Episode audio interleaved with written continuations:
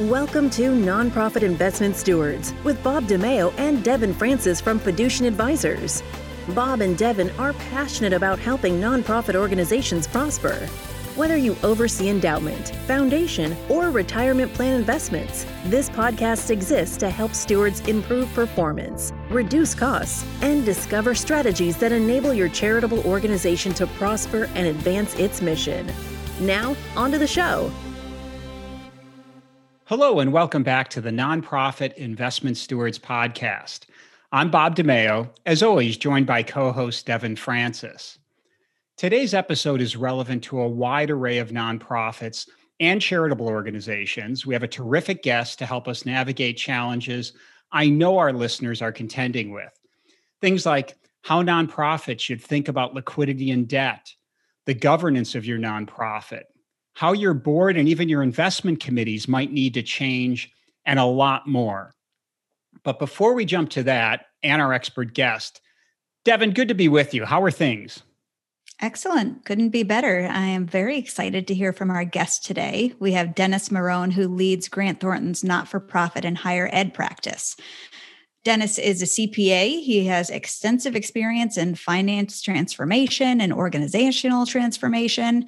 He has also authored a great amount of content for nonprofits, including a recent article that's titled Focus on Five Areas for Post-Pandemic Recovery.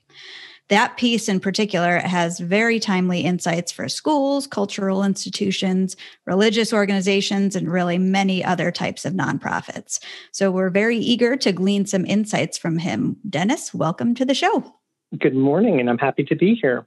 Dennis, so good to have you on the show. And before we jump to specifics, perhaps you can share a bit about how you landed in this world of serving nonprofits, and perhaps even touch on the types of clients you work with. Sure, happy to. So um, my dedication and service to this industry really has its moorings back to my days in college. Um, I was involved in a number of not-for-profit organizations on campus that served the greater Philadelphia area. I was involved in mentoring uh, kids in an after-school program in Center City for, for the entirety of my four years. And I also served as a buddy for a program to assist disabled Uh, disabled adults. And so focusing my professional career on serving the organizations that serve others really just feels right and aligns with my personal values and goals. And in terms of the types of organizations uh, and institutions I serve, I work with the full spectrum of not-for-profit organizations, including institutions of higher education, foundations, museum and cultural organizations, environmentally focused organizations, Uh, religious organizations of all denominations, and social service organizations as well.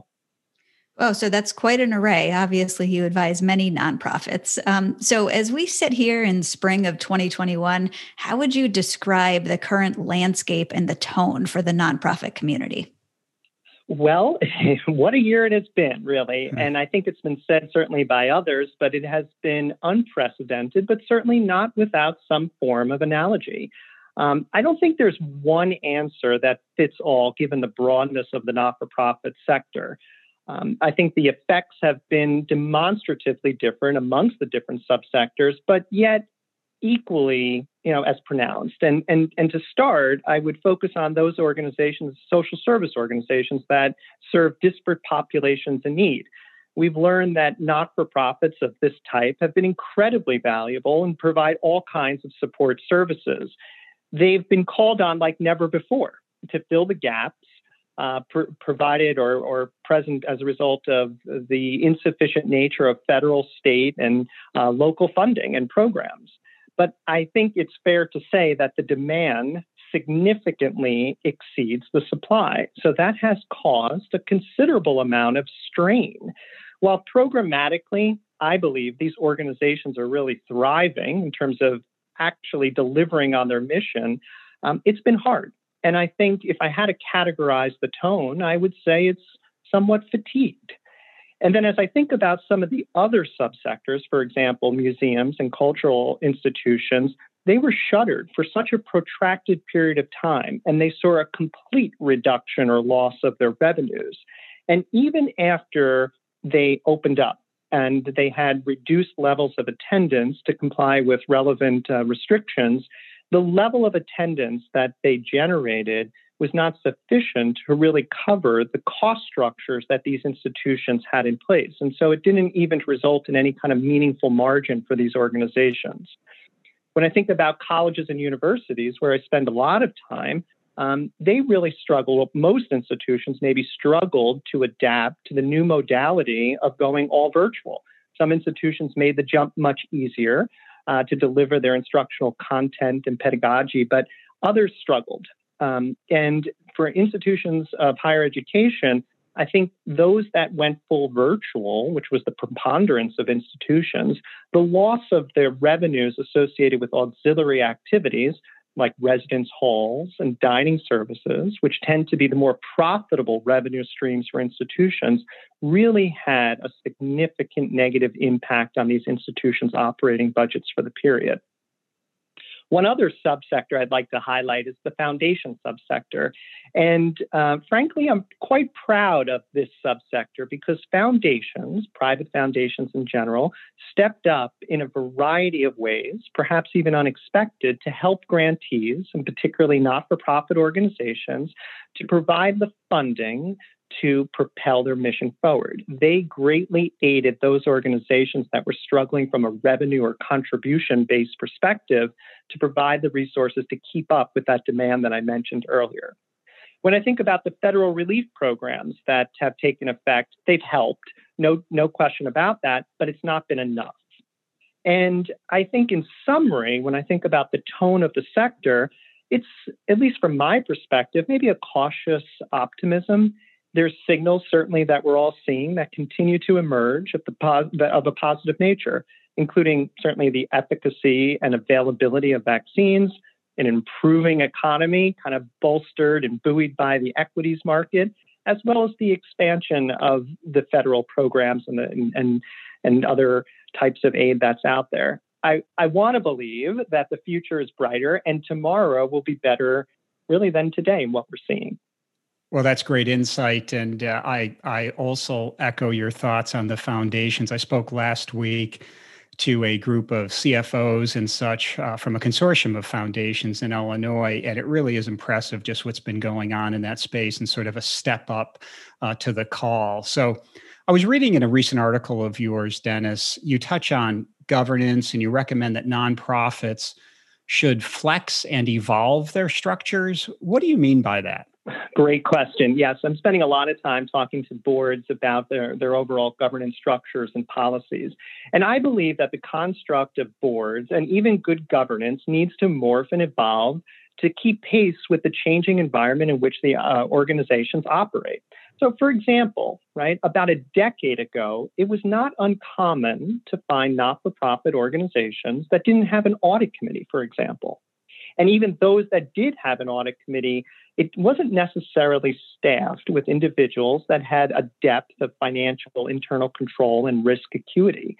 But more recently, as organizations have developed and professionalized their board governance processes, we're seeing them focus certainly more on the composition of their board with an intentional focus on attracting and retaining diverse individuals.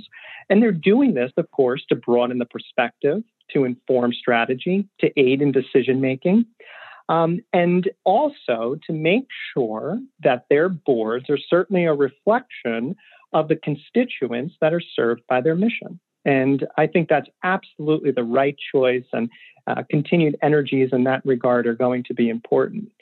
Beyond just the composition, I think of uh, the, the, the board, certainly there's some different policies and procedures that I'll, maybe I'll speak about in a moment. But what I'm also encouraging boards to do are two other things of significance. The first is to be introspective in terms of thinking about what are going to be the skill sets of the future board members of the organization. And again, as the operating environment continues to change and new risks emerge, what's going to be needed? I think there's going to be requirements for perhaps those organizations that have a capital-intensive nature to have real estate background, for healthcare, to make sure that we're safeguarding our constituents, our people. Um, focus on strategy, and maybe as part of today's discussion, I'll get a little bit more time to talk about strategy. uh, investment management, which I know is top of mind of many institutions. And of the over the past year, I have not been at one board or audit committee meeting where the concept and concern around cybersecurity has not been raised. So I think as boards think about the composition of their uh, board complement going forward, making sure that they have individuals that really going to bring the skill sets to help the management team is going to be critical. The other item that I wanted to bring up was the size of the board. And we're seeing organizations certainly look at the size of their board and saying, is this an opportunity to pare it down a little bit, to make sure that we can really uh, use our board in the most effective way? And um, with perhaps a smaller board may be more nimble, more responsive to the nascent risks and operating challenges and strategy changes that the organization is going to be uh, adopting going forward.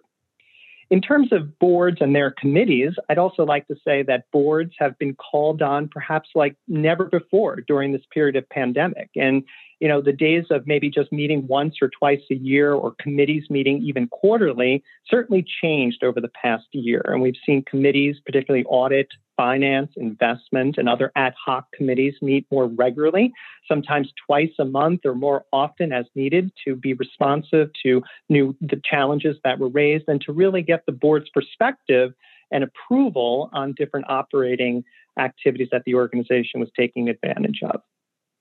That's great. Those are some really important points. And, you know, it's so board composition is such a complicated thing because board recruitment can be really difficult. But you're so right, Dennis, when you say that um, organizations really need to be intentional about recruiting board members with the right skills and the skills that are going to help the organization in the future. So thank you for those comments. That's, that's really insightful. So let's talk risk management in these times. And you referred to it a bit, um, but is there anything more that investment committee members or, or board members more broadly should be thinking about as it pertains to risk? Absolutely. So uh, certainly when I think about risk within the context of a not-for-profit organization, I think it's fair to say that this sector um, as a whole has perhaps lagged behind its commercial counterparts in maybe putting together a more a very fulsome risk register. But I think the first process or the first step in any well-defined enterprise risk management process is to begin to get the management team and all of the, the owners of risks throughout the organization and functions areas aligned in terms of identifying, inventorying, uh, mapping, uh, and aligning, and also thinking about how we define risk across an organization. Who owns the enterprise risk management of an organization? You know, to my comment earlier when I mentioned audit committees, right? So audit committees previously were focused solely on just financial reporting, perhaps a little bit of internal controls and tax reporting. But what we're really seeing as the emergent practice is audit committees kind of evolve their titles and their charge and charters to really focus on audit, risk, and compliance, and to really embrace and own the enterprise risk management process. And risks can be defined across, of course, a broad spectrum of areas, including financial and operational, strategic, personnel, information technology, reputational, compliance, legal, and insurance, and of course, investment. And so I think those organizations um, need to really be intentional about creating a very comprehensive list of those risks. Now, risk isn't necessarily a bad thing. Um, risk, it just it needs to be managed and it needs to be understood. Um, but certainly we're not risk adverse as a, as a not-for-profit sector. We just want to make sure that we have the right controls and discipline around that activities.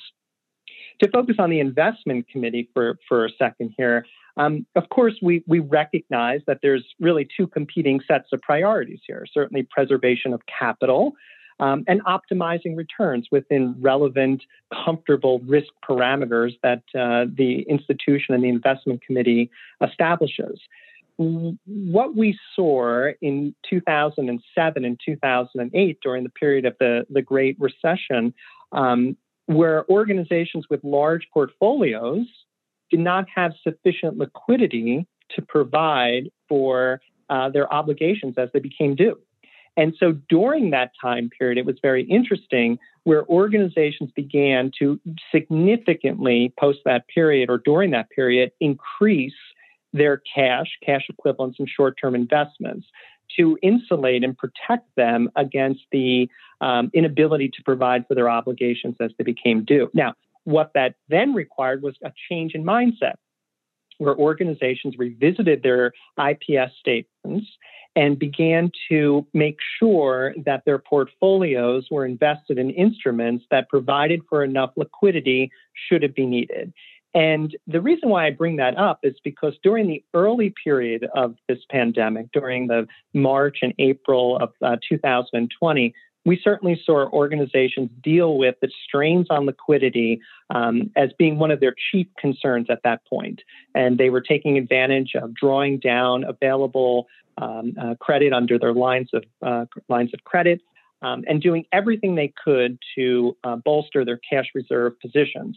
Now, in two thousand nine, as the economy began to regain its momentum, we saw organizations revert back to their historical behaviors of putting excess cash balances back to work. And so um, it's this two thousand twenty experience in the March, um, uh, April, and May period kind of takes us back to the future. And so I think institutions, um, as they move forward, should think more about ensuring that they always maintain a sufficient level of liquidity um, within their portfolio. The, that takes me back to, to risk management here as well. And so uh, there's an alignment certainly in thinking about investment committees and finance committees. And there is there should be overlap perhaps amongst those committees so that the Finance Committee, which really articulates and defines operating uh, operational spending, and the Investment Committee, which certainly plays a role in ensuring that adequate resources will become available to provide for that budget, um, there, there needs to be a, a, certainly an alignment in thinking and philosophy amongst those two committees. The last item that I'd mention is uh, around risk and, and investment committees is um, you know, really ensuring that for I P S statements, that for those organizations, that they're mindful of social responsible investing. And to the extent that they want to dedicate and focus their portfolio on those positions that align with their philosophy and mission, certainly we, we, we see a lot of that across the not-for-profit space. Dennis, as we talk about uh, some of the budget and the finance side of things, we actually, in working with our clients, use an exercise called the three levers. And everyone likes to jump to, hey, what's an interesting investment or even the asset allocation? But we sort of call a timeout on that process. And we say, let's first look at the three levers. What are the inflows? What are the outflows? And what is the required return in order for the institution or organization to achieve their mission? And then you sort of back into how portfolios and such could be constructed. We'll drill down on investments in a moment. But before we do that, any other overarching considerations or advice you would offer concerning budgeting and forecasting, and even how that ties into managing the investments? Well, yeah, that's a, a great question. And, um, you know, certainly... Um, what I would say about budgeting in general is that you know there continues to be a focus on the annual budgeting process. No question about it. That will always be of paramount import for organizations. But what we are beginning to see is, uh, is, is financial uh, leaders focus more on scenario planning. And so what I mean by scenario planning is that you know what sort of assumptions do we want to bake into our models on a go-forward basis? For example, if we need to close for a protracted period of time, if we continue to see a reduction in our revenues, um, if they don't rebound in a post-COVID uh, world, um, and, and if the investment portfolio doesn't perform with, in alignment with our expectations. Also, what if we need to make additional cost reductions to continue to sustain our organization? And so it's that sort of thinking and focus around the scenario planning. We're seeing organizations develop multiple iterations of their budget. They are uh, creating assumption banks, and they're toggling with those assumptions quite regularly and providing those types of analyses to their boards and their finance committees and investment committees in particular, so that they have more information available to them as they make decisions around um, future financial performance. We need to make sure that as institutions and organizations, we have very flexible tools and models in place to adjust to these scenarios, both perhaps contemplated and yet unknown. Um, I also like to say that, you know, COVID has been an accelerator in, in two particular ways. Okay, the first, for those organizations that were certainly experiencing pronounced financial strains in a pre-COVID world, COVID certainly exacerbated those financial strains, and it caused organizations to make some really hard decisions about their overall performance and their future. The other item I would say, and kind of goes part and parcel with that first comment, is it provided license like never before.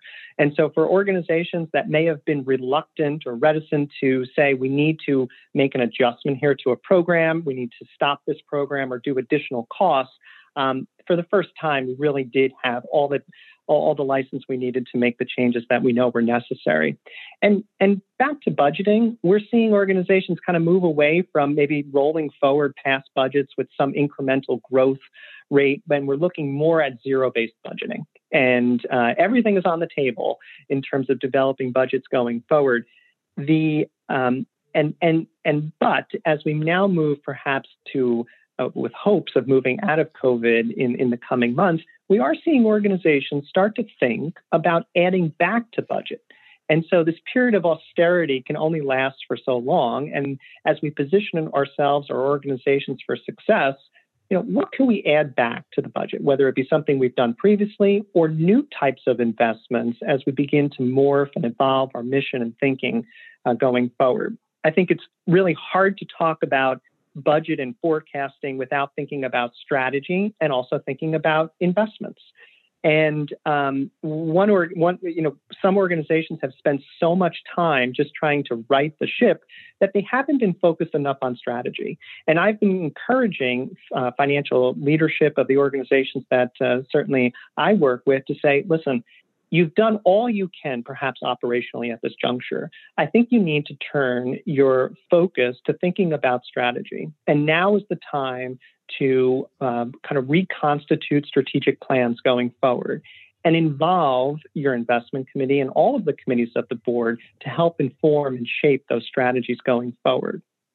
Yeah, I think you're spot on, Dennis, when you say that it's really important for organizations to be flexible and to adapt to the changing environment um, when it, you know, as it pertains to budgeting and forecasting.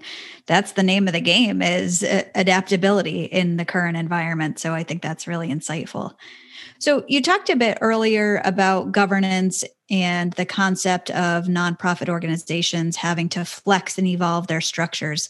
Um, can you give any insight as to the makeup of investment committees? So do you have any recommendations on structure, purpose, approach, or perhaps you have an example or a story that you can share that conveys uh, some best practices? Sure. It's, it's a it's a great question. And, you know, I'd probably start by saying we want to make sure that um, there's there's overlap, but yet not majority of representation across the committees, uh, particularly audit, finance, and investment. You know, for some organizations, even a, even as, you know, only a few years back, we'd see that organizations would have the same members on audit, finance, investment, or enough of an overlap where it was It was hardly independent of, of in terms of their, their thought process. So I think overlaps of, of importance, but certainly shouldn't be there shouldn't be a majority representation. The reason why I say that is because the investment committee certainly, you know, executes on the I P S st- statement in terms of philosophy, in terms of planning, in terms of evaluation of performance, and making sure that those investments certainly generate the sufficient levels of return that are contemplated within the budgeting process that is really overseen by the finance committee. And then ultimately, we want the audit committee as the oversight committee to really be responsible for serving as that check and overseer of the performance of certain of the other committees uh, of the board in that regard. Um, I, I've certainly highlighted the importance of the nexus between finance and investment, I think, throughout my comments this morning. But what I haven't really talked a lot about is endowment spending. And um, what we've seen, certainly from the signals that I see in the marketplace, is that institutions have had effective uh, endowment draws of around four point five percent, but that doesn't fully contemplate the supplemental draws that many institutions were required to take from their endowment funds uh, to provide for the shortfalls due to the loss of revenues and their inability to quickly scale um, their operations and cost structures. Um, and some just It wasn't even that they couldn't quickly do it enough. It was that they just had an inability to do any more cost reductions. So when I think about the structure and the composition of, of investment committee members, of course, we want to make sure that our committee members um, are certainly very uh, conversant and familiar and experienced as it relates to investment managers, but um, investment management activities. But we also think that they want to have a broader perspective to make sure that they have an understanding of strategy and that they're closely connected with the leadership of the organization in terms of directionally what's going to be needed from an investment portfolio to support um, the strategy on a go-forward basis. The other comment I would mention, just as it relates to investment committees and overall financial performance, is you know, lines of credit. And, and I mentioned this, that in the early days of COVID, organizations worked quickly to draw down on their lines of credit. But what we've learned now is that you know, some institutions had their credit facilities canceled um, and um, unexpectedly, and that money, those credit facilities weren't available to them to help support and to, to augment their cash flows at a time of great need. The, the, the last comment I would say there is that what also tends to fall under the purview of the investment committee is debt. And certainly what, what I like to say is that Um, those organizations that have debt, it's because they can, and those that, that don't, it's because they can't.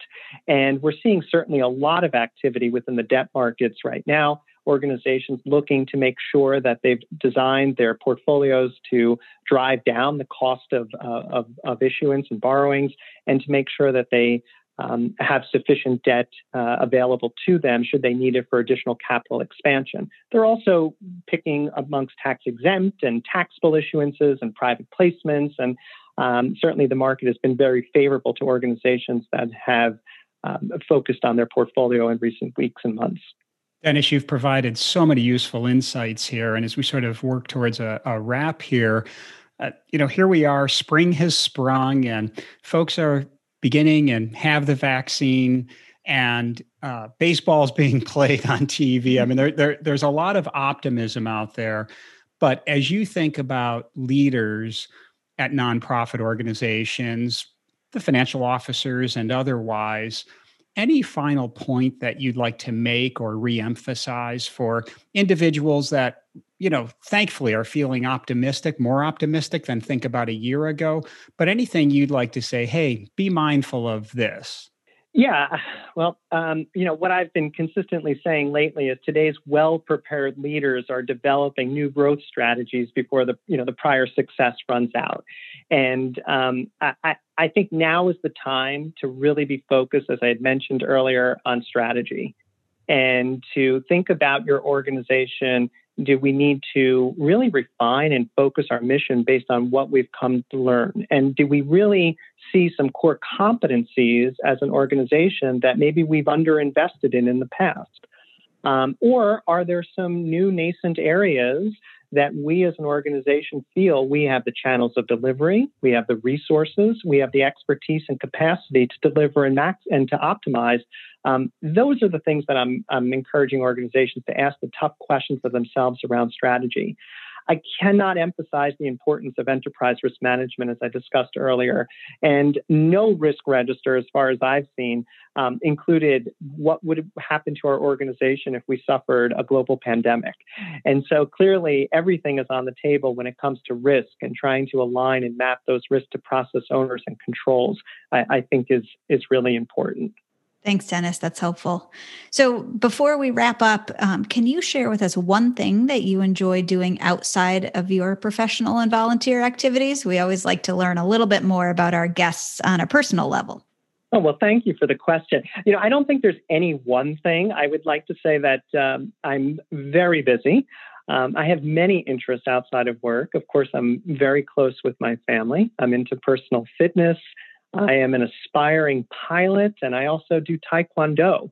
And so uh, when the wheels of commerce start spinning again at a normal R P M, I'm looking forward to getting out on the road and, and doing some traveling and uh, enjoying staying away from my computer. So thank you. Excellent. You're quite the Renaissance man.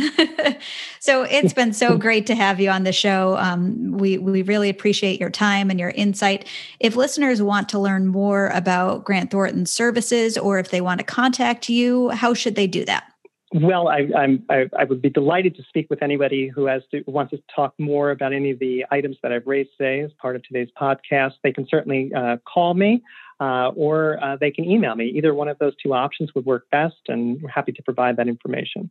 Well, Dennis, thank you so much. We'll include some of that in the show notes. And also thanks to our listeners. Like many of you, Devin and I serve on nonprofit boards, and we know how challenging it can be to oversee investments. That's why we created a guide called Six Tips to Managing Endowment and Foundation Investments. You can download this twenty-page piece using the link from the show notes or at our website, fiducient advisors dot com. So to all you good stewards, thanks for investing your time to help nonprofits prosper. We'll connect with you soon on the next episode. Thank you for listening to the Nonprofit Investment Stewards Podcast. Click the subscribe button below to be notified of new episodes, and visit fiducient advisors dot com for more information. The information covered and posted represents the views and opinions of the guest and does not necessarily represent the views or opinions of Fiducient Advisors. Content is made available for informational and educational purposes only and does not represent a specific recommendation. Always seek the advice of qualified professionals familiar with your unique circumstances.